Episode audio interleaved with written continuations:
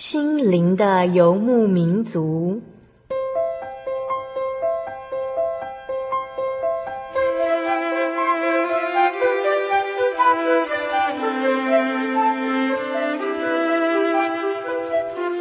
在这个谁都不管谁的后现代社会里，每个人的心灵都是游牧民族。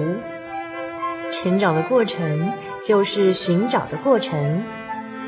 每一颗漂泊的心灵，其实都在寻找生命的绿洲。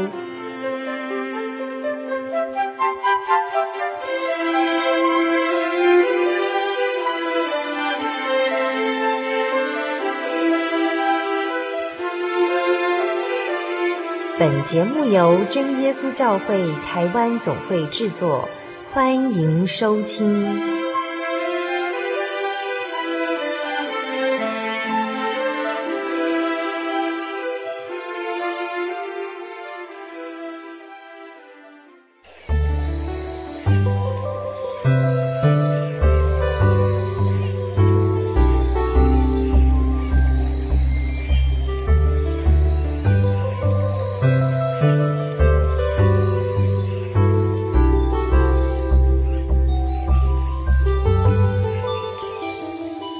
各位在收音机前的听众朋友们，大家平安，我是阿弗拉。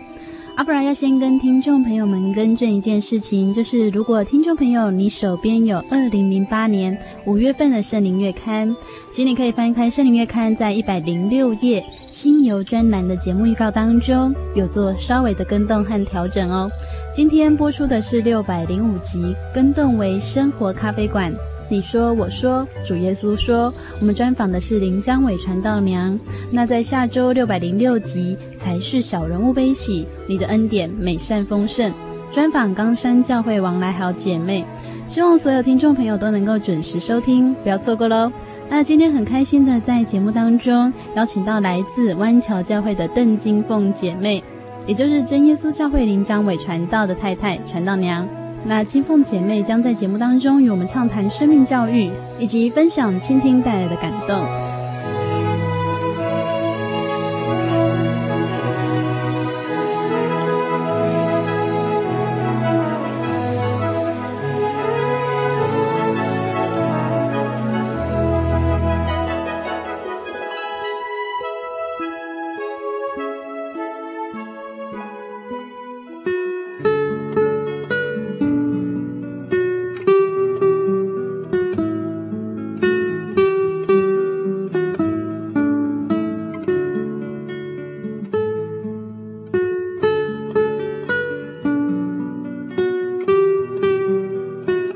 的听众朋友，在今天呢，心灵游牧民族，在一个很美丽的晚上，然后采访到我们美丽的林传道娘，然后林张伟传道娘，她的本名是邓金凤哦。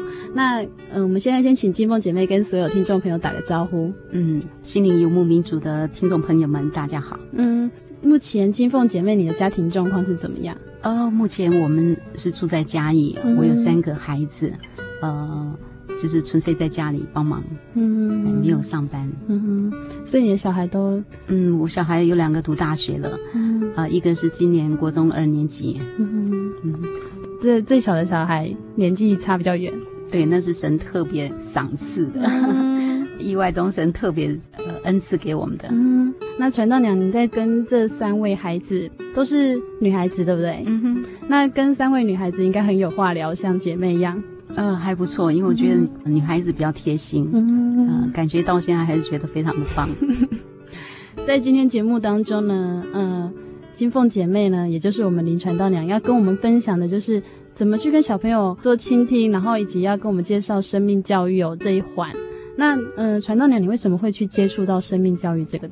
哦，我觉得那个真的是一个无心插柳的一个工作啊。嗯有时候蛮感谢神，就是说神有时候在带领我们的脚步，真的是超乎我们的呃这个意外啊。嗯、哼呃，生命教育其实它在我们现在的每一个学校里面也其越来越重视的。嗯、因为我们有时候经常打开报纸，你会发现有很多孩子哦，他可以为了一个很小的事情，他就会用比较极端的方式去结束他的生命啊。嗯、所以我们在发现说，其实，在青少年他在成长当中哦，因为我们现在都是比较注重这个治愈啊，生活的道德一直都会被忽略的，所以他们对自己的价值啊，对自己的生命，他们就会产生迷惘哦。嗯、那所以教会一直也在关怀青少年这件事上没有缺席过。刚刚金凤姐妹跟我们提到，就是在报章杂志上面都会看到小孩子用比较极端的手法。那会不会是因为最近有很多像新闻啊，然后或者是一些电视剧上面的影响呢？嗯，其实我觉得这个问题哦，其实从蛮早的时候，你就其实其实一直以前在日本，你会发现说。日本他们的生活的脚步，这个压力很大，非常快。所以我以前在很早的时候，我听到日本的孩子在小学，他们就会用这样的自杀的方式，嗯、那时候会觉得好意外，因为那时候台湾还比较少这样情况。可是现在，不管是生活的压力、学校的压力，整个大环境，这样子年龄层是越来越低的。嗯、那网上的话也有很多，呃，有一些做爸爸妈妈工作上面的。也是非常越来越多了啊，嗯、所以事实上我们大家都在忙，学生他也觉得很忙，大人也会觉得他有他自己的一个压力。嗯、可是怎么去疏解，怎么样去重新去，呃，发现我们一个生命的一个价值，其实是一个蛮重要的啊。嗯、所以教会当初呃一直会希望说，在从孩子的身上呢。可以的话，能够去做一些什么啊？嗯、那我们教会在北区哈，尤其是那个葡萄园关怀协会啊，他们进入校园去做班级经营，去关怀这些孩子，还有去让他们这个引导青少年的品格建立啊。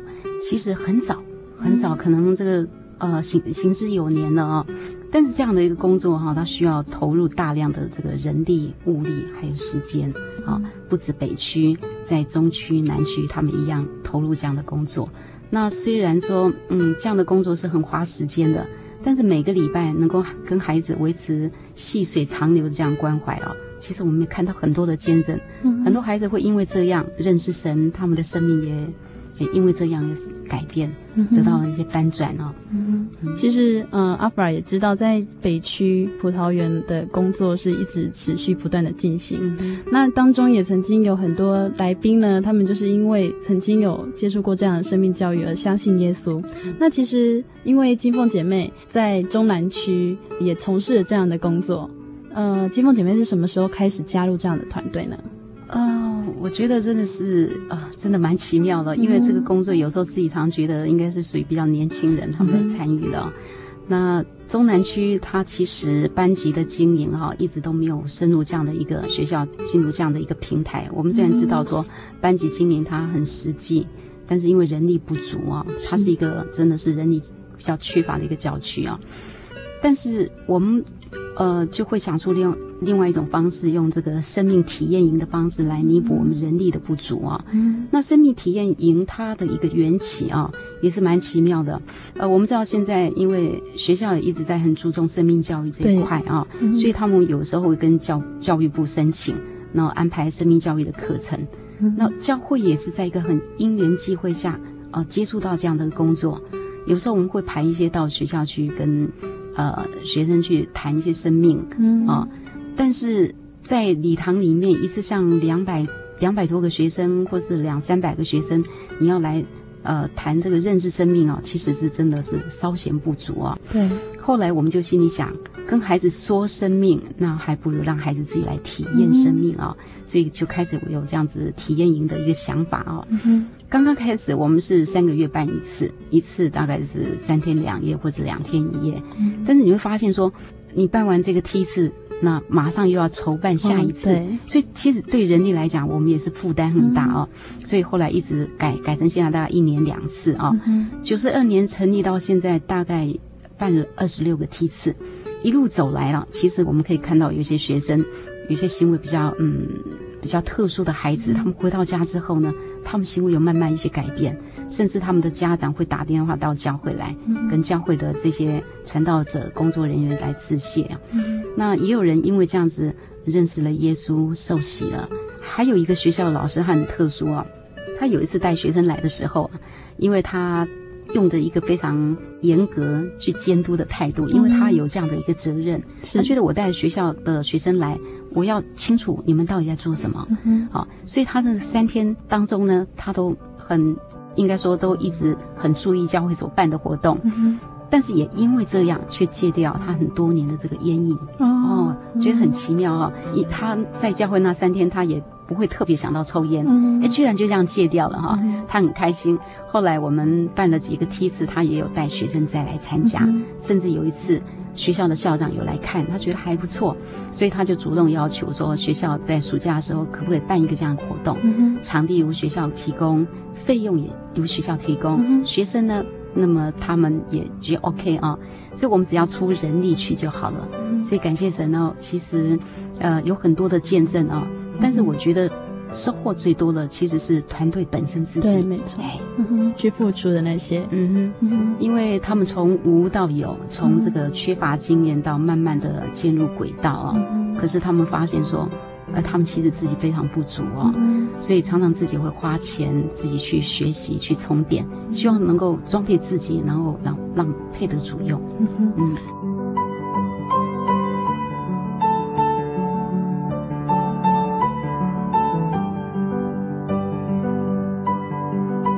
其实刚刚在金凤姐妹给我们介绍的这个中南区的一个生命教育的开始，那其实嗯，阿弗拉也曾经参加过几次中南区办的这个活动。那看到很多小朋友，其实一开始不认识啊，很陌生啊，到后来他变成能够融入这个团队当中，其实对那些付出的那些小队服老师来说，其实很棒的一个鼓励，这样子。那金凤姐妹呢？也曾经投入这样的工作。那如果你这样带小学生，会觉得呃很辛苦吗？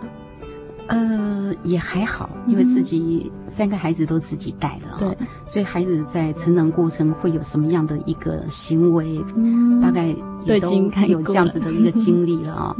那么事实上，我会参加这个团队，虽然这个团队是九十二年就成立了啊，但是我一直到去年十一月的时候，在一个无心插柳的情况之下才进入啊，因为。去年大概我们教会的灵恩会的时候呢，嗯、我我在跟神祷告了一件事，因为那时候我们的教会一直很想推动一件工作，嗯、就是校园的一个福音工作，是，但是我一直在推辞啊，因为我觉得那是一个我非常不熟悉的一个领域，然后自己觉得嗯不足，也不知道怎么去带，所以我再三的推辞。可经过了一段时间，在那次灵恩会，我就心里一直在想，如果神的意思是好的。这件事情是需要做的，那么我愿意试试看。我是跟神这么祷告，但是我跟神说，我觉得自己不足，也没有经验，那求神能够帮助我。在这么样一个想法当中啊，就那天的晚上，正好灵恩会结束，然后教会几个童工就临时哦，就说我们去聚餐。嗯、我说好啊，就聚餐。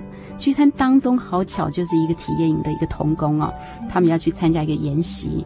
啊，那是呃，费用在阳明山上课四天三夜的费用是五千块，哦，非常贵。那刚好是有一个弟兄他报了名，钱也缴了，但是因为呃临时不能去，然后费用也不能退，所以这位童工他就说：“那你想不想参加？”那我问他说：“那你的内容是什么？”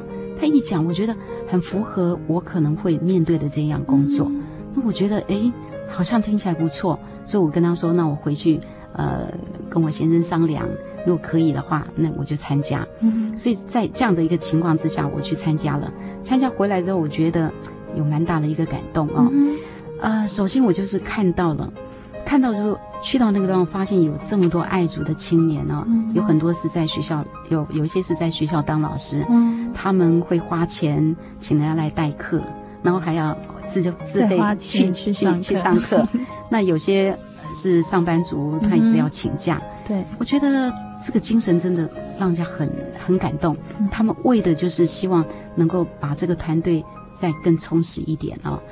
那再来就是我看到另外一个，就是说我看到另外一片天空啊。嗯，因为我们有时候我们很熟悉在这样子呃一个工作，可是我们不知道其实还有一大片可以去扶持的。对，哦、呃，体验教育里面有很多在谈到那个一些一些品格的建立啊、哦。嗯啊、呃，温柔啦，尊重啦，啊、呃，诚实啊、呃，等等，这样子一个严肃的话题，可是他却可以用很有趣的方式去引导孩子思考。嗯、我觉得这个是一个很棒的一个经验哈。那再来就是说，我才发现说啊，自己非常不足。呃，我们自己有了三个孩子，嗯、然后自己也觉得讲了大半辈子的话，也觉得自己应该也可以讲话啊。可是才发现说，其实要学的还很多。是，才发现说，其实自己真的哎，在这方面还很不足啊。那这个体验教育，我想这个地方可以跟大家听众朋友，我顺便来介绍一下。这个体验教育啊，它其实是在美国已经推行了三十多年的一个五育的一个课程哦。嗯、哼它这个课程主要它是结合辅导跟游戏，然后它不为这个参加的学生提供绝对的一个答案，啊、嗯哦，让你自己来思考。哎，嗯、然后活动的经验里面去学习人际啦、问题的解决。啊、呃，你碰到挫折的时候应该怎么处理啊、哦？其实这个是我们现在孩子很很需要的。对，对我们现在的孩子稍微一点挫折容忍度非常的低，低哎，只要稍微碰到一点事情，他就不想活了。对，好、哦，对，那这个团队的互助啦、信心重建等等啊、所以说是一个从做中去学习的一种行动教学法啊。是的，对。那么他这边也特别提到，因为我们现在整个教育过程里面呢、啊，我们常常给。孩子很多知识层面的资料。是。哦，我们不断在灌输他很多知知识方面，嗯、可是我们却缺乏一些让他去体验、去去实践的，嗯，嗯，所以他在生活里面他就活不出生活的一个样式了，哎，他知道，可是他做不出来，哦，那所以体验教育哈，他是在结合休闲，给学生一个辅导性的一个一个学习哈。让他去发现，我们生命其实它有更一个核心价值是什么？嗯、可以活得更有喜乐啊！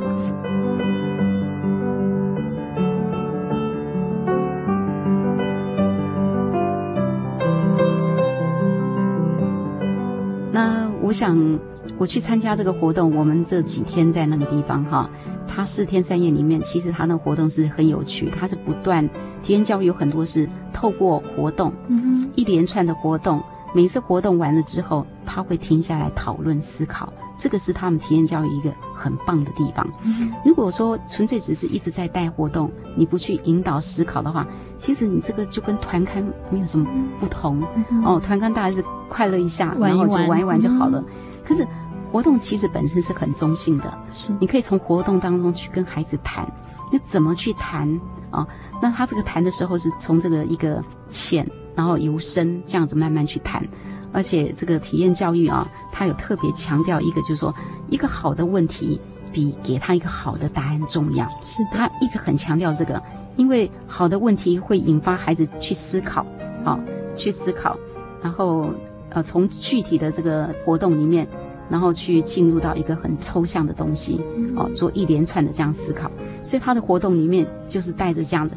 在活动之后，大家一起思考，然后从呃问题当中，你去深入到我们要给他的是什么东西。好，那我有几个活动，我想在这个地方给大家做一个分享啊。嗯，我们其中玩了一个活动啊，呃，是一个水管的一个活动啊。那这个活动哈、啊，它讲的，就是说它其实很简单，就是有大小不同的一个水管，然后要求告诉学生说，你把放了一个乒乓球在上面，然后。引导他把它放到一个桶子啊，但是这个距离是很长的，可是管子本身是比较短的。嗯、那这个中间，他你就要想办法怎么去做这样的一个活动啊。那体验教育还有一个很特殊，就是说他给孩子的一个规则是很少的。他规则可能就是说你不能移动脚步，你手不能去碰，很简单几个规则。可是这中间他就不多说了，嗯，好，你自己去做，去发展，对，呃，去。想找出对对，哎，然后你会发现学生就开始在想着，我做这个要怎么去做？哎，看起来好像很容易，可是你在做当中，你有时候哎做到一半球就掉了，对，掉了就要重来。但是在反复的时候呢，他会这个引导员会请学生就暂时停下来。那停下来的目的就是说，你们去想问题是出在哪里？嗯，啊，为什么球一直掉？是在哪一个地方出现问题？啊，那我们先考虑这个问题。那如果说你没有做这样一个动作，你就一直做一直做，当然你最后可能还是会进去。嗯、可是你又发发现你可能会花更多的时间，那所以他是在做一个解决问题。你碰到问题停下来先思考是什么样的情况，然后大家就讨论，讨论之后哎再试试看，在试的时候也许有另外一个问题，对，哎他再停下来，就是这样子的一个反复的当中训练孩子，你去想，嗯啊，你去讲，那呃，这个活动里面，因为可能有很多事，然后好不容易快到了我们的目的地的时候，球就掉了。对，在这个情况之下，你有时候会听到一些声音，是的，会一些声音会觉得说，哎，都是你啦，怎么到你到这边的时候你掉了？所以那个指责声音有时候就出现了。是，那。这种情况之下，老师也没特别说什么啊。那但是在讨论当中，他会，呃，就这个问题，他会去问那个掉球的孩子。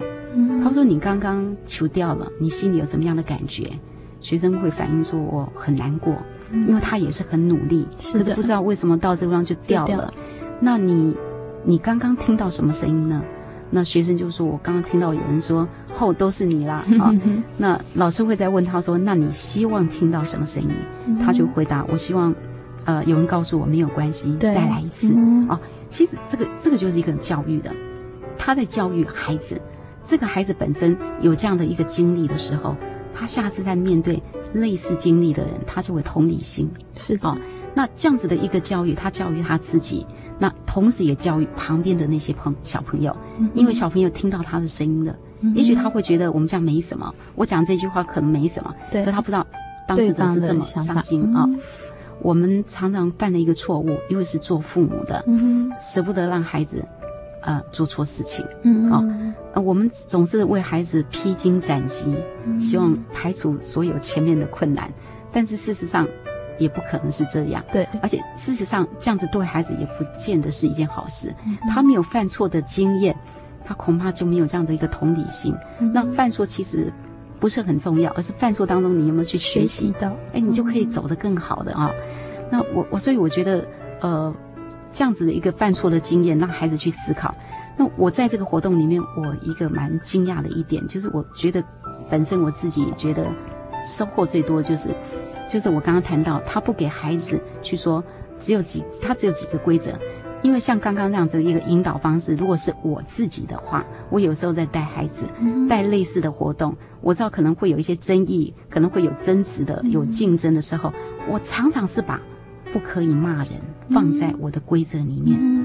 哎我等于说我不让孩子犯这个错，嗯、所以我常常说，哎，我们要玩这个游戏。等一下，我不要听到有人有指责的声音，这个是我经常做的一件事。嗯、可是我发现这样是错的，对，真的，这所以这个是我们有时候习惯性的教育方式。我们就是想避免那些错误，可是这个这样子避免错误，其实对孩子变成他们有一个学习的机会。所以现在孩子很容易去指责别人，他没有这样一个学习机会。你这样说不可以，他可能是表面上不行，可是他心理上没有同理，没有一个同理心，所以这样子的学习其实是没有办法很深入的啊。所以我觉得这个是一个很棒的一个经验啊。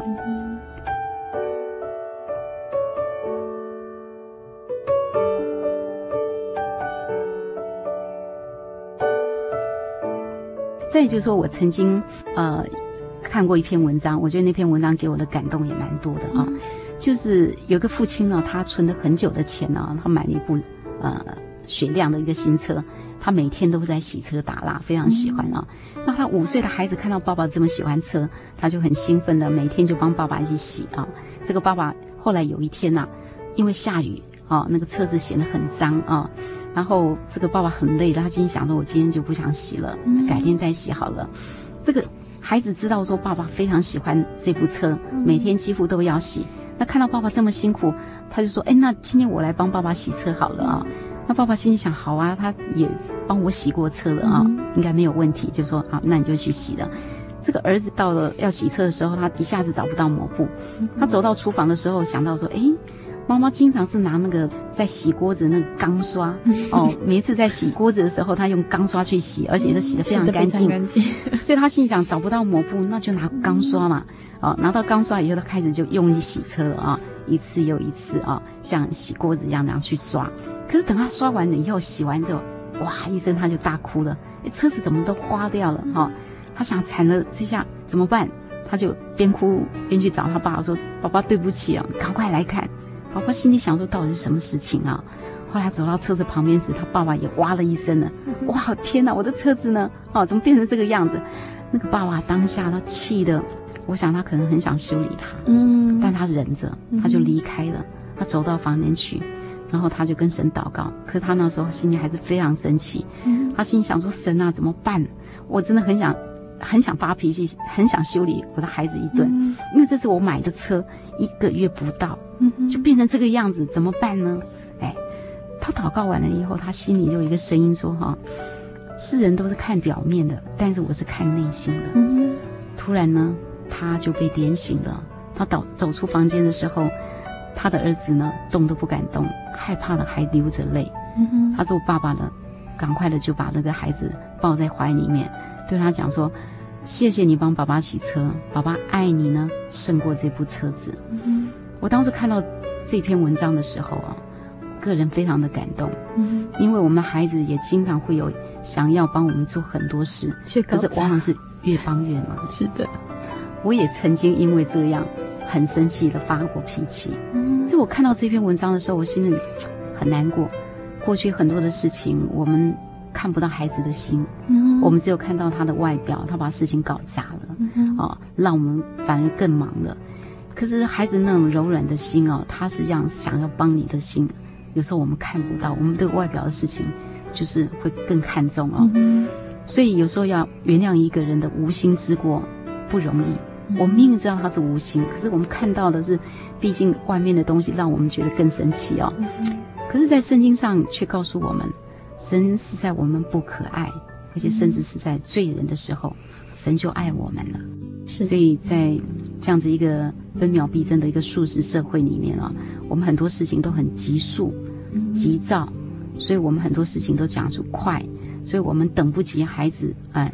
做做一些事情，我们就是会用很快速的方式，当然相对我们包容心就越少了。嗯、所以我刚刚说从那个活动里面，让我一个很大的感触就是说，允许孩子犯一些错误，犯一些错误呢，学习成长，那么学习他更能够有包容、同理心去面对他周围的人。是，嗯哼，从刚刚金凤姐妹跟我们分享的那个活动，然后以及后来这个故事，相信让听众朋友都能够有新的一个思考的方向。其实，呃，说真的，孩子真的是胜过车子，但是在当下，我们是不是能够看清楚，真的是很难的一件事情哦。所以在故事当中，爸爸是很有智慧的，他赶快虽然很生气，还是去祷告了，从神那边得到了新的看法。那。呃，我想从刚刚金凤姐妹跟我们分享的这个部分，嗯，能够谈谈家里曾经也有过这样的状况吗？有，呃，我孩子我还记得，我最大的女儿在她小学可能一年级吧，啊，有一次她就也很想要帮我洗碗，但是我们家的水槽比较高，是，所以她那时就拿一个小板凳，然后站在上面再洗洗碗来。我本来想说让她试试看，但是她。第一次洗碗的时候，其实一方面也很想玩水，嗯，所以他把整个水槽里面的水就是用塞子把它塞住了，就一面洗。其实我觉得他是一面玩水，所以他最后把我整个水槽弄得乱七八糟，地板也乱七八糟。后来我一看的时候，我那天真的很生气，我就骂他一顿啊，就不让他再洗了。呃，我就觉得说你根本不是在帮我的忙，你是越帮越忙啊，所以我骂了他一顿。后来。呃，有一段时间我也不让他洗，因为我觉得他还小，他只会越帮越忙。可是等到我后来再回想这件事的时候，我心里蛮难过的。嗯、哪一个孩子不爱玩水？是啊，哦，至少他在玩水的时候，他一方面想学，想帮你的忙，那一方面他也想玩水。可是我却，我却看重这些事后的工作，嗯，拖地板啊，处理的工作，我却重于这个孩子。其实他也很想帮你的心，嗯，所以我觉得那个也是一个让我觉得。回想起来，嗯，觉得很可惜，很可惜的一件事情。应该有机会，一方面要谢谢孩子，一方面有机会让孩子就是从这样子、这样子跌跌撞撞的学习当中，他其实可以学得越来越好。是，像呃，中南区办的生命体验营当中，也有那种非常年纪非常小的小孩，呃，国小三三年级、四年级，那他们来的时候，有时候要自己煮饭，那有时候自己呃做一些处理善后的工作，那其实。对他们来说，可能在家里真的很少做这样的事情，可能也曾经有因为玩水，然后就再也不能进厨房之类的。嗯，呃，除了在很多事他们自己要动手做以外，哈，呃，体验教育里面还有一个很重要一环，就是我刚刚一直在强调，他会谈到很多的品格。嗯，这个品格像我们刚刚讲的，这个是一个同理心啊，一个包容啊，或者是说你在做这个方面，你要一个团队合作，问题的解决，这些东西有时候都很抽象的。同理心啊，是很抽象的东西，可是它是从活动当中你去学习来告诉你，而不是一个很高调的你要怎么样，你要怎么样啊。那其中还有一个活动哦，呃，还有一个活动就是讲到那个有结没有结啊。嗯。那老师是拿了一条绳子，然后就做成一个好像打结的样子，然后他就问大家说：“哎，你觉得这条绳子有没有结呢？啊，有结的站这边啊，你你觉得没有结的就站站到另外一边啊。其实这个活动里面，它其实就是要你去从呃不同的当中去做一个一致的一个决定啊。”事实上，我们人跟人是群居的一个动物啊。那经常我们需要共识啊。那在共识当中，其实每一个人因为成长的背景、思考的模式啊、学经历等等非常多的不同。那但是我们又要一起共识，除非你是一个独行侠，不然你其实，在学校里面，也许你要做报告，要跟人家共识。是。你在上班的地方，你都需要。但是我们常常有听一句话说。呃，做事容易，做人难。就是说你在共事当中，如何去接纳、去尊重跟你不一样的人，嗯、然后但是你没有能够取得一一个这个一个共识，这个是很困难。嗯、这个我们做一件事情的结果很重要，但是这个过程也很重要。它就好像我们今天要到台北哦，那目的是台北，但是我们一群人要去的时候，也许有人说我要坐火车，嗯、比较舒适；有人说坐高铁比较比较快。有人认为坐公路局比较便宜啊，有开车比较方便，其实它都有它的一个一个哎还不错的地方，对，可以可以考虑的。但是就是说，那我们到底要怎么样去取得这样一次大家可以共同决定，然后这个中间这个磨合的中间呢，又不会产生很大的一个争执？我想这是我们要去学的。那这个活动里面就是有这样子的一个，他要把不同看法的，可是你们的决定是要一致的时候。那在这个磨合的当中，你去学习到顺从多数，尊重一个少数啊，这个是在这个活动里面学到的。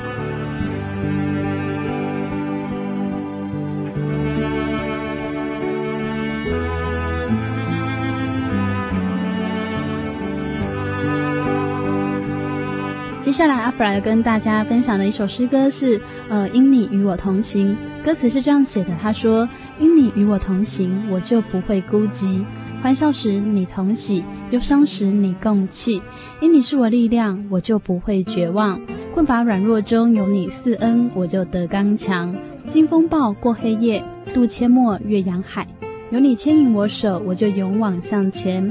愿我所行路径，愿我所历际遇，处处留下有你同在的恩典痕迹。因你与我同行，我就不会孤寂。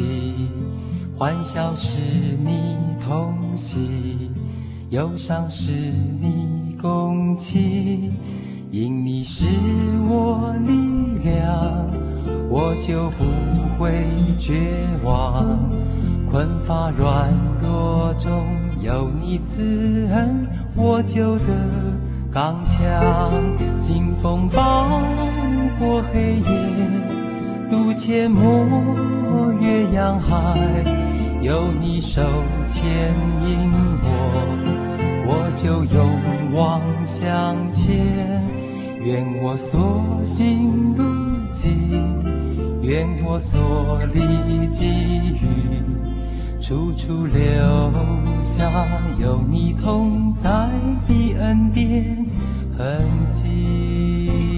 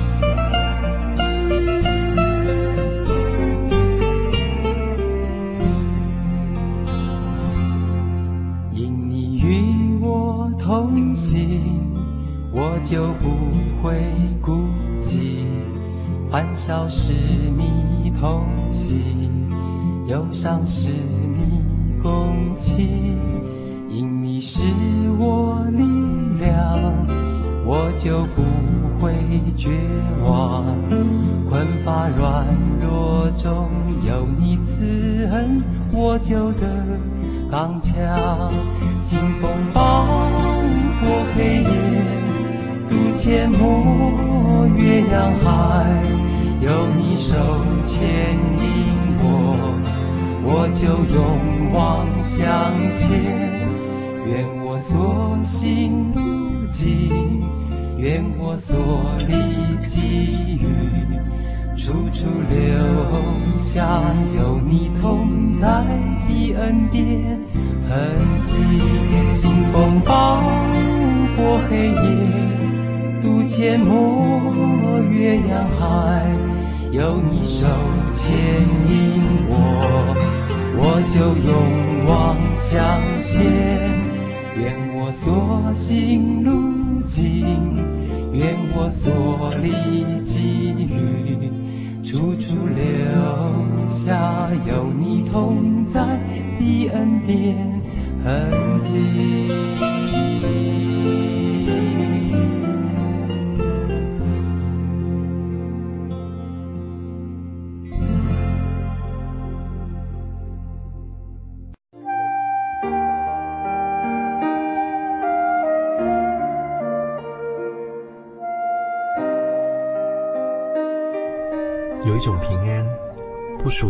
这个世界；有一种宁静，比睡眠更甜美；有一种声音，要安慰您的心灵。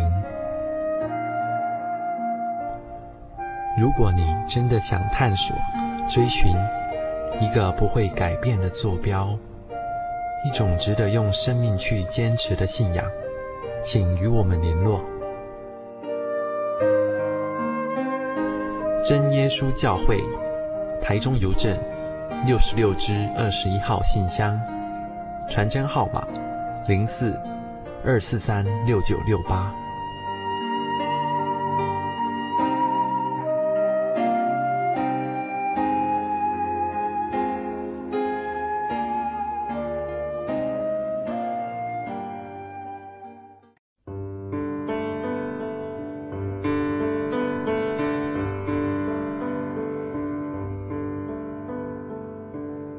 有什么地方能让你疲惫的心灵得到休息？有什么声音能抚慰你面对生活的不安与焦虑？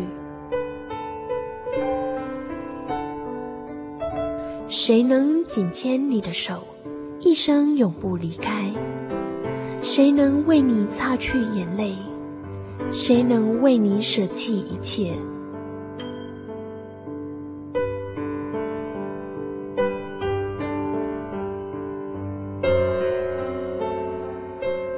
耶稣基督正等着您，等候您回到他的身旁，再次与他相认。欢迎您至各地真耶稣教会，让我们的疲惫与不安，在他怀中得到安歇。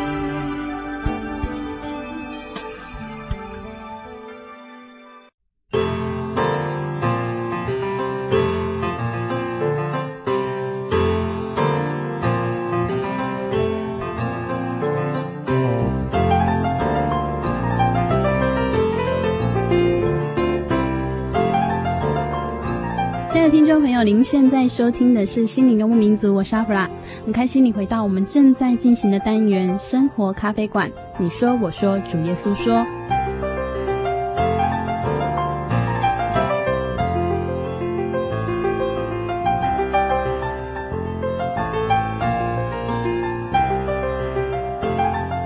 在刚刚上半段的节目当中呢，金凤姐妹与我们分享了呃两个呃生命体验营的一个活动引起的一些反思。那接下来金凤姐妹要继续跟我们分享另外一个很重要的一个主题哦。我们做了那么多的生命体验，那最重要我们应该怎么做呢？当初在参与这个活动的时候，一个蛮大的一个一个感动啊。嗯它里面就谈到有一个这个所谓的监狱大逃亡啊哈，那在逃亡当中呢，它会有一些陷阱，那一群人呢要怎么样去这个经历哈，顺利的完全都出来哈。嗯、那在这个过程里面呢，你就有很多需要你贡献体力啊，因为它会有一些围墙，那你要怎么去过去呢啊？那还有一些就是你需要去思考，有一些有创意的人，哎，我们要怎么去做？因为能够用的东西很少啊。那需要一些体力的问题啊。嗯、那在这个里面，他要发挥很多的创意啊。那我们这个游戏玩完之后，嗯，那个老师在做引导反思的时候，他就会问了：哎，刚刚这个方法是谁想出来的？嗯、然后大家就是说：哎，是谁呀、啊？谁说出来了？啊，然后他又问：刚刚我们这个活动里面还有，呃，我们要感谢谁的？啊，那这样子慢慢去引导，去带出孩子一直在。回想我们的活动里面还有谁付出什么，贡献什么哦，还有谁，他就会慢慢去回想。其实这个一个蛮重要，人跟人之间啊，很多时候我们不会去想，我们会很把很多事情当做理所当然的，别人替我们做的是理所当然的，我们不会去想到也有一个感恩的心吧，嗯，感谢的心啊。可是这样的问题，你就是一直在想，那他就会想，哎，刚刚某一个人他做了什么啊？那其中我还印象很深刻，我们今年四月。哦，办了一个呃高中生的一个小队服，是。那其中有一个孩子，一个女生呢，她在学校的功课不是那么出色，嗯、然后她的外形啊呃，呃也不是很突出啊，所以她应该说在学校里面并不是一个非常受欢迎的一个孩子，嗯、但是她在我们这次的活动里面，她有出了很多的点子，那也因为她的身材很壮啊，嗯、在这个活动里面，她贡献了很多。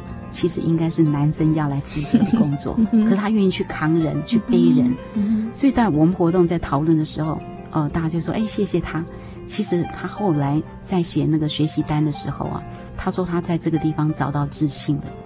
所以我想，我们今天这个社会里面，我们在功利的主义之下，我们总有的人就踏在别人的肩膀上去，所以总希望把人家踩扁了。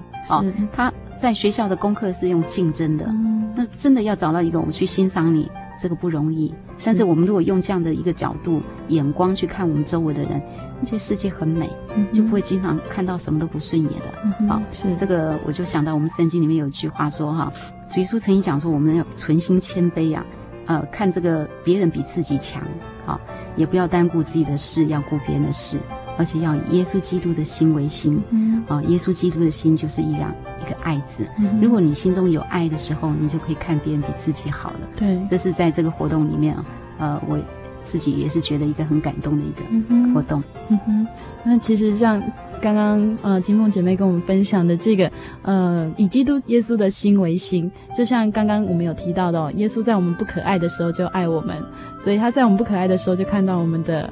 呃，特别的地方还有优点的地方，所以我们人呢和人彼此之间，真的要看别人比自己强，让这个社会呢看起来更美丽。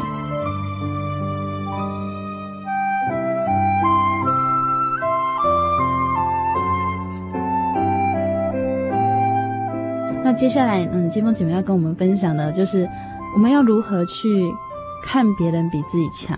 嗯、那我们要最重要的一个方法是要该怎么做呢？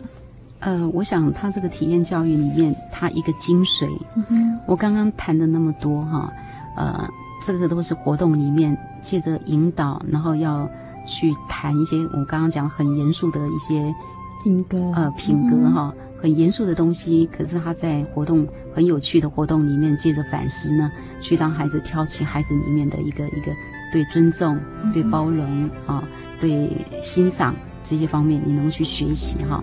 其实这个很多东西本来就存在我们的本性里面啊，只是我们很少有机会这样去练习哦，所以我们经常就没有没有这样的一个习惯啊。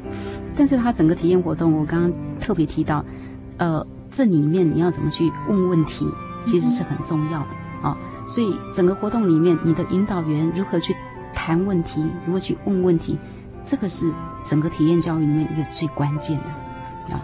如果他问的不好，其实那这个活动也许就没有给我们带给什么样的帮助啊。那怎么样去问问题啊？它里面有特别提到啊，你要给孩子这些，你要教导孩子这些，你的目的是什么？你当然希望他做好。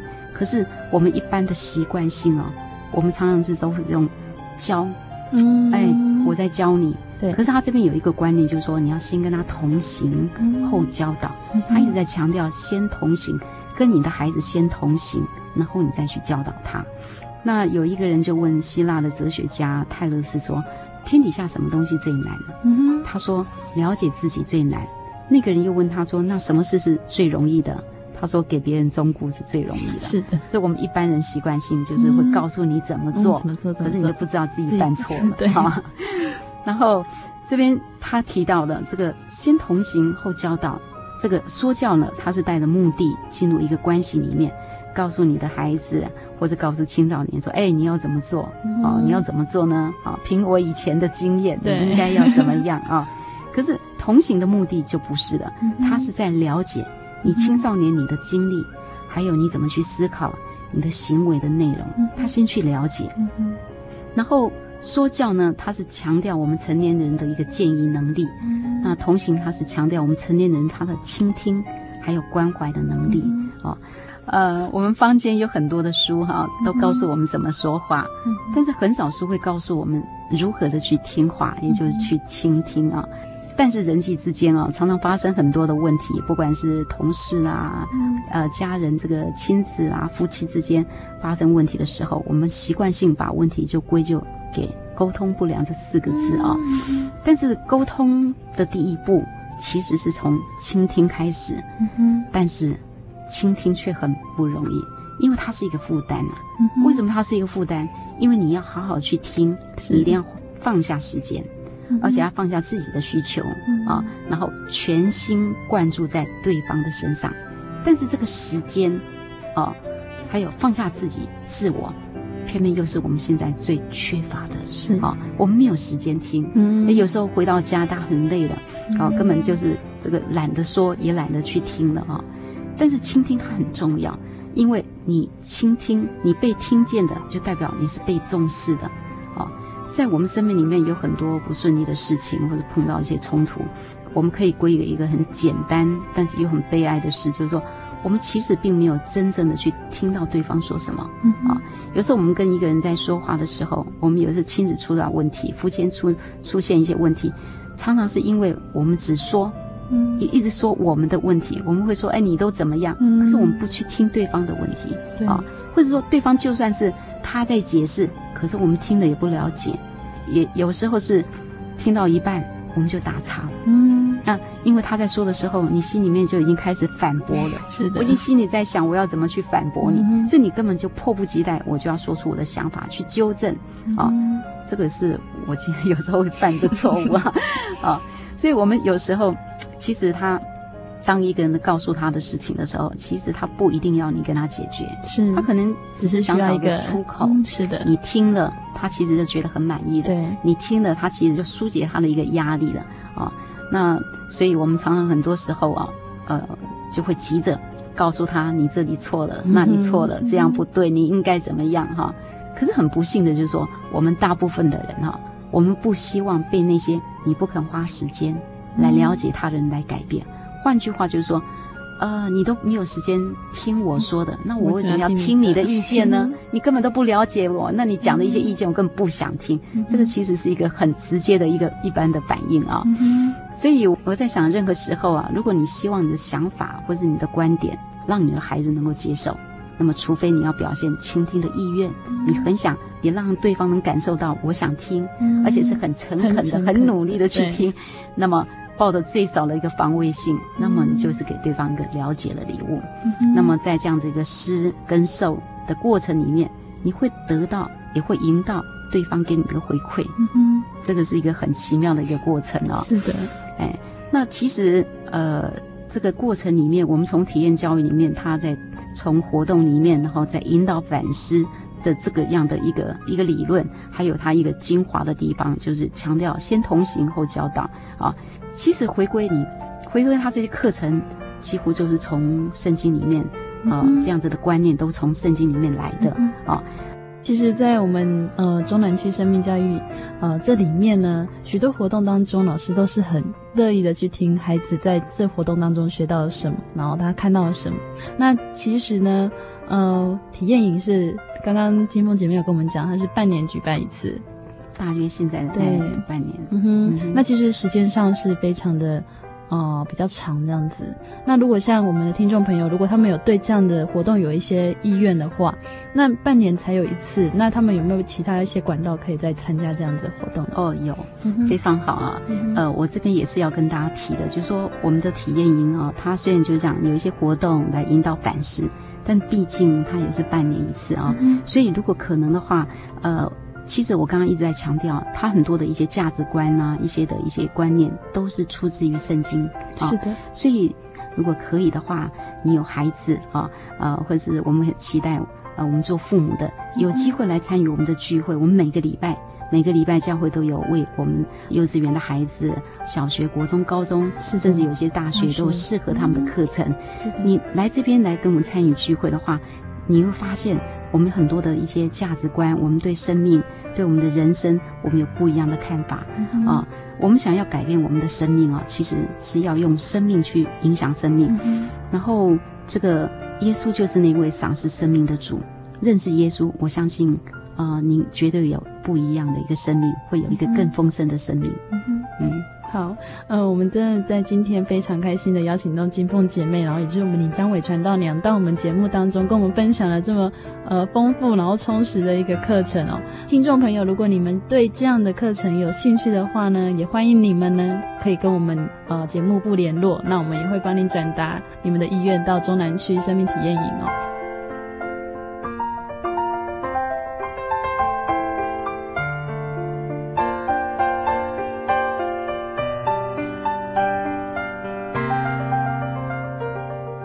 朋友，如果你喜欢今天的节目，欢迎来信索取节目 CD。如果你对真耶稣教会喜信生命体验营有兴趣，也欢迎来信或传真与我们联络。更欢迎来信索取圣经函授课程。来信请寄台中邮政六十六至二十一号信箱，台中邮政六十六至二十一号信箱，传真零四二二四三六九六八。谢谢你收听今天的节目，愿主耶稣祝福你和你的家人都能够平安喜乐。我是阿弗拉，我们下个星期见。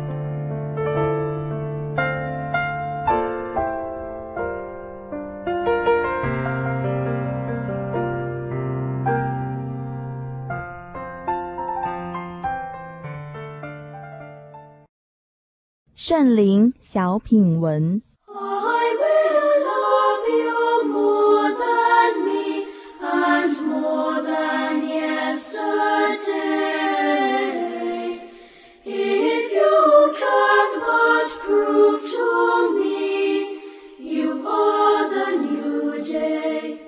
圣灵月刊三百四十一期，作者曾，文章标题：落脚之地。但遍地上都是水，鸽子找不着落脚之地，就回到方舟挪亚那里。每当在读到挪亚方舟的时候，想着那只习惯在天空自由飞翔的鸟儿。被闷在方舟将近一年的时间，好不容易雨停了，被放出来，却飞来飞去找不到落脚之地，那该是怎样焦虑的心情啊！所以鸽子还是回到方舟诺亚那里。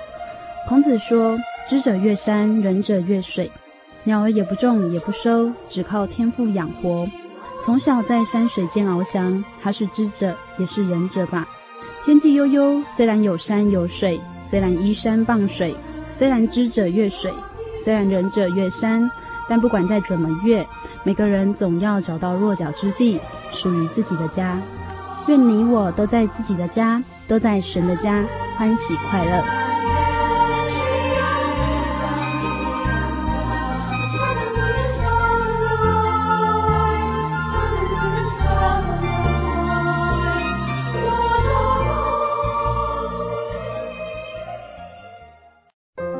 对圣经的道理好有兴趣哦，可是又不知道怎么入门呢。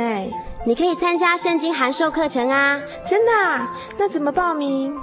只要写下姓名、电话、地址，寄到台中邮政六十六支二十一号信箱，很快的，你就会收到第一课的课程了。赶快去寄吧！嗯，圣经函授课程能循序渐进的引导您更了解耶稣基督的福音，得到生命的滋润和来自信仰的力量。本课程完全免费，欢迎来信台中邮政。六十六支二十一号信箱，请注明参加函授课程。愿神祝福您。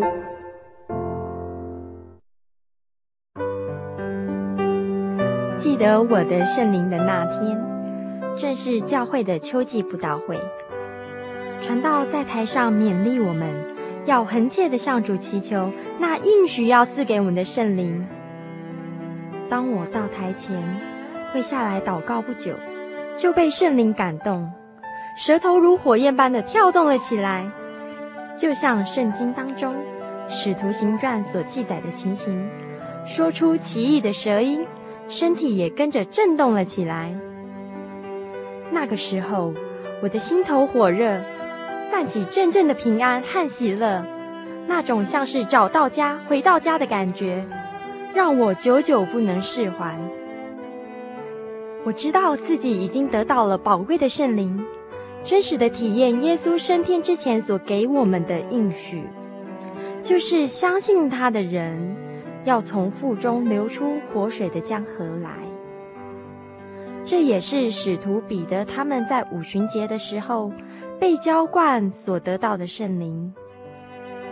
圣灵改变了我，在我的人生路途上陪伴我，指引我。让我真实的接触到主耶稣基督。